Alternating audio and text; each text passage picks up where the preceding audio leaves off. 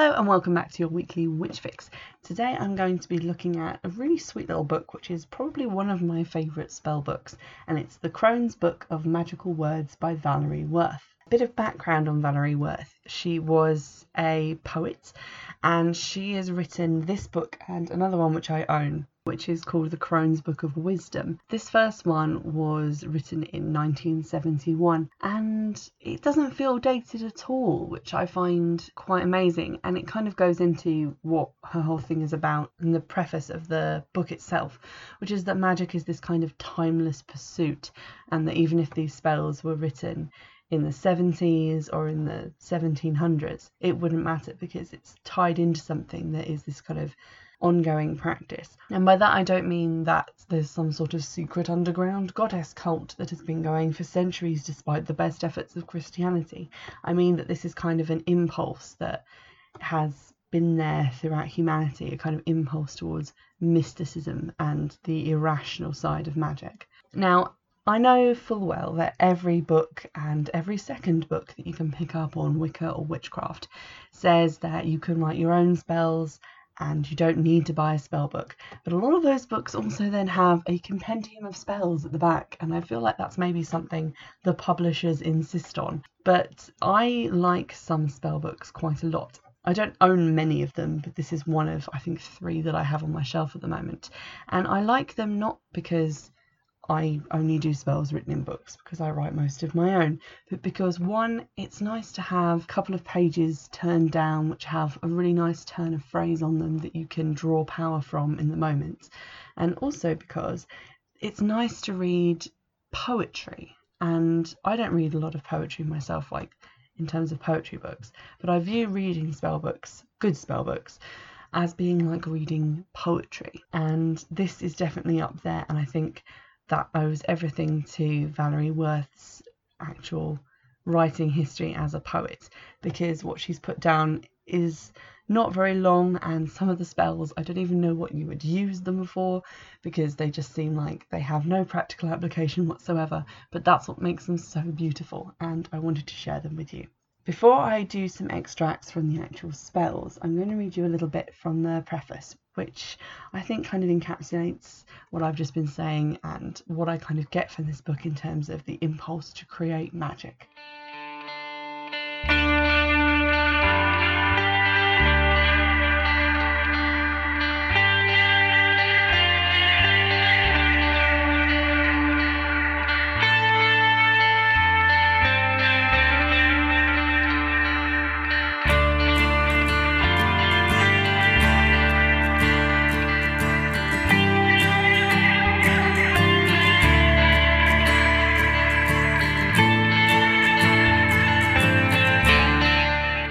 It can only seem that we do insist on the unreasonable in the face of all reason.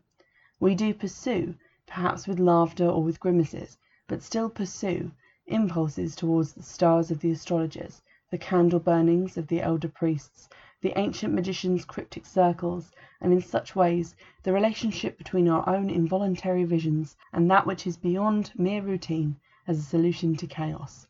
This book arises from certain premises, that words themselves are a means to emotional control over exterior phenomena, that magic today is the same weapon that it ever was, even though we lay hands on it in a new spirit, even though we are uncertain of its uses and wield it unwittingly or even unwillingly, that all rituals, ancient and new, spring from the same vision of a possible order to life, an order that heals and reconciles effectively by its very roots in mental process. The rituals or spells or poems, and these names can all stand for the same thing, that are set down here, deal with the aspects of existence at once too simple and too complex for any other approach. There's also a foreword in the book, and that is by George Barleek, and I don't think that I'm pronouncing that correctly, but it's spelled B-A-H-L-K-E, so I don't know how I'm meant to say that. But it does say that this book was written to be read as poetry, and that it would have upset the author to think that anything inside it would be used to hurt someone. And there are what some would consider non-Wiccan appropriate spells in this, in that they do set out in a very kind of folkloric way to decimate another's garden or to turn slander back on a slanderer. Now, I don't know that that kind of jives with what is said in the preface, because, I mean, Valerie describes magic itself as a weapon. So I guess it's up to you whether you take the foreword into consideration before you attempt any of the spells. The book is actually divided up into 4 categories: the spirit, the world, the conjurer, and the cosmos. And those kind of loosely relate to the spells contained within each. There are spells about animals, there are spells about the home, there are spells to do with summoning spirits, and there are ones to do with making peace with the universe. And I'm going to read you broadly one from each category, just because I couldn't narrow down my favourites any more than this. So the first is a sage tea for the mind. The grey-leaved sage stands fresh and fine when even trees fall prey to time. Pluck its growth, brew an infusion against all darkness and confusion.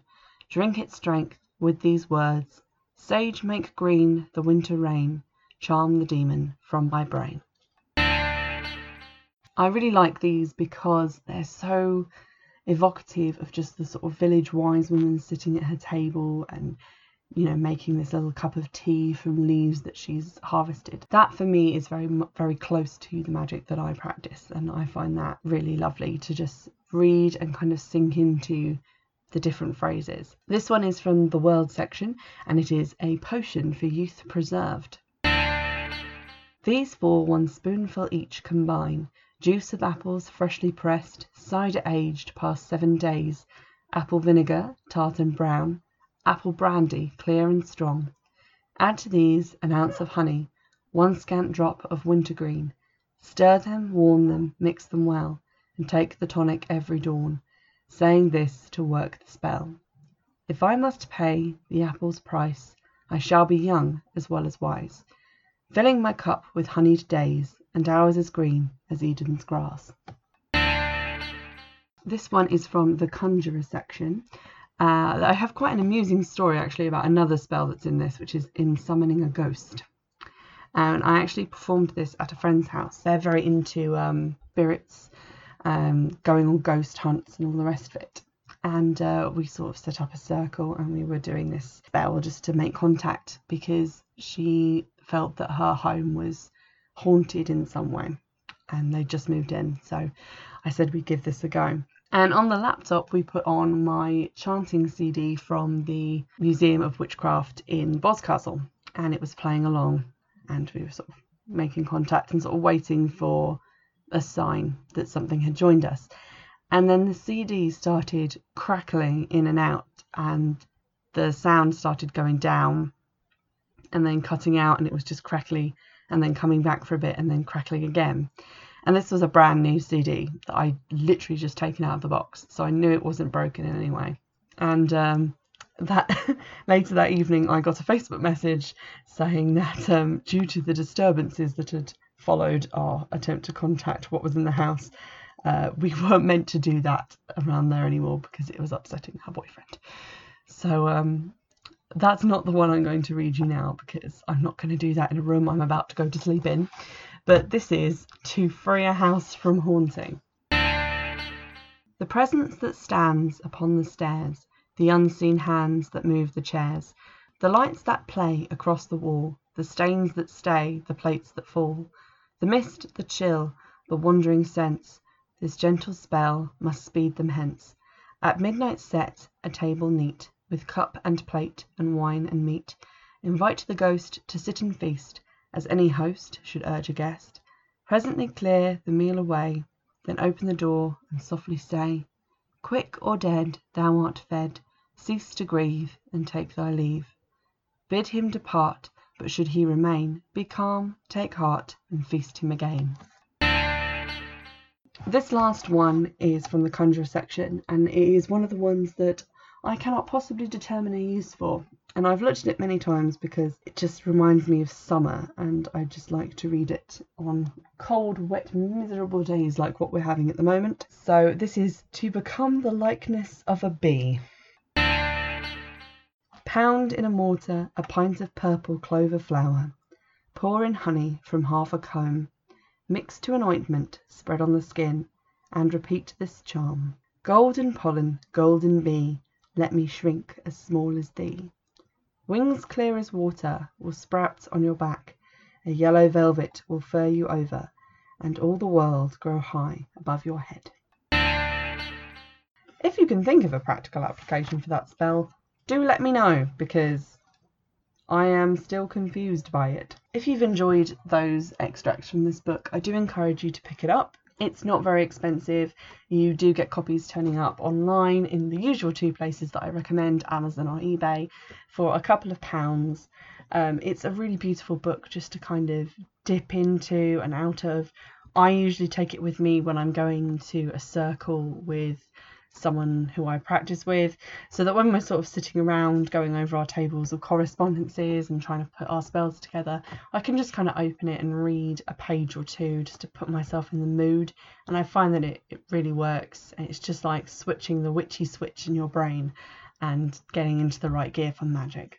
This has been your weekly episode of WitchFix, and remember you can get in contact on Twitter, which is @WitchFix, and by email, which is witchfixpodcast@gmail.com.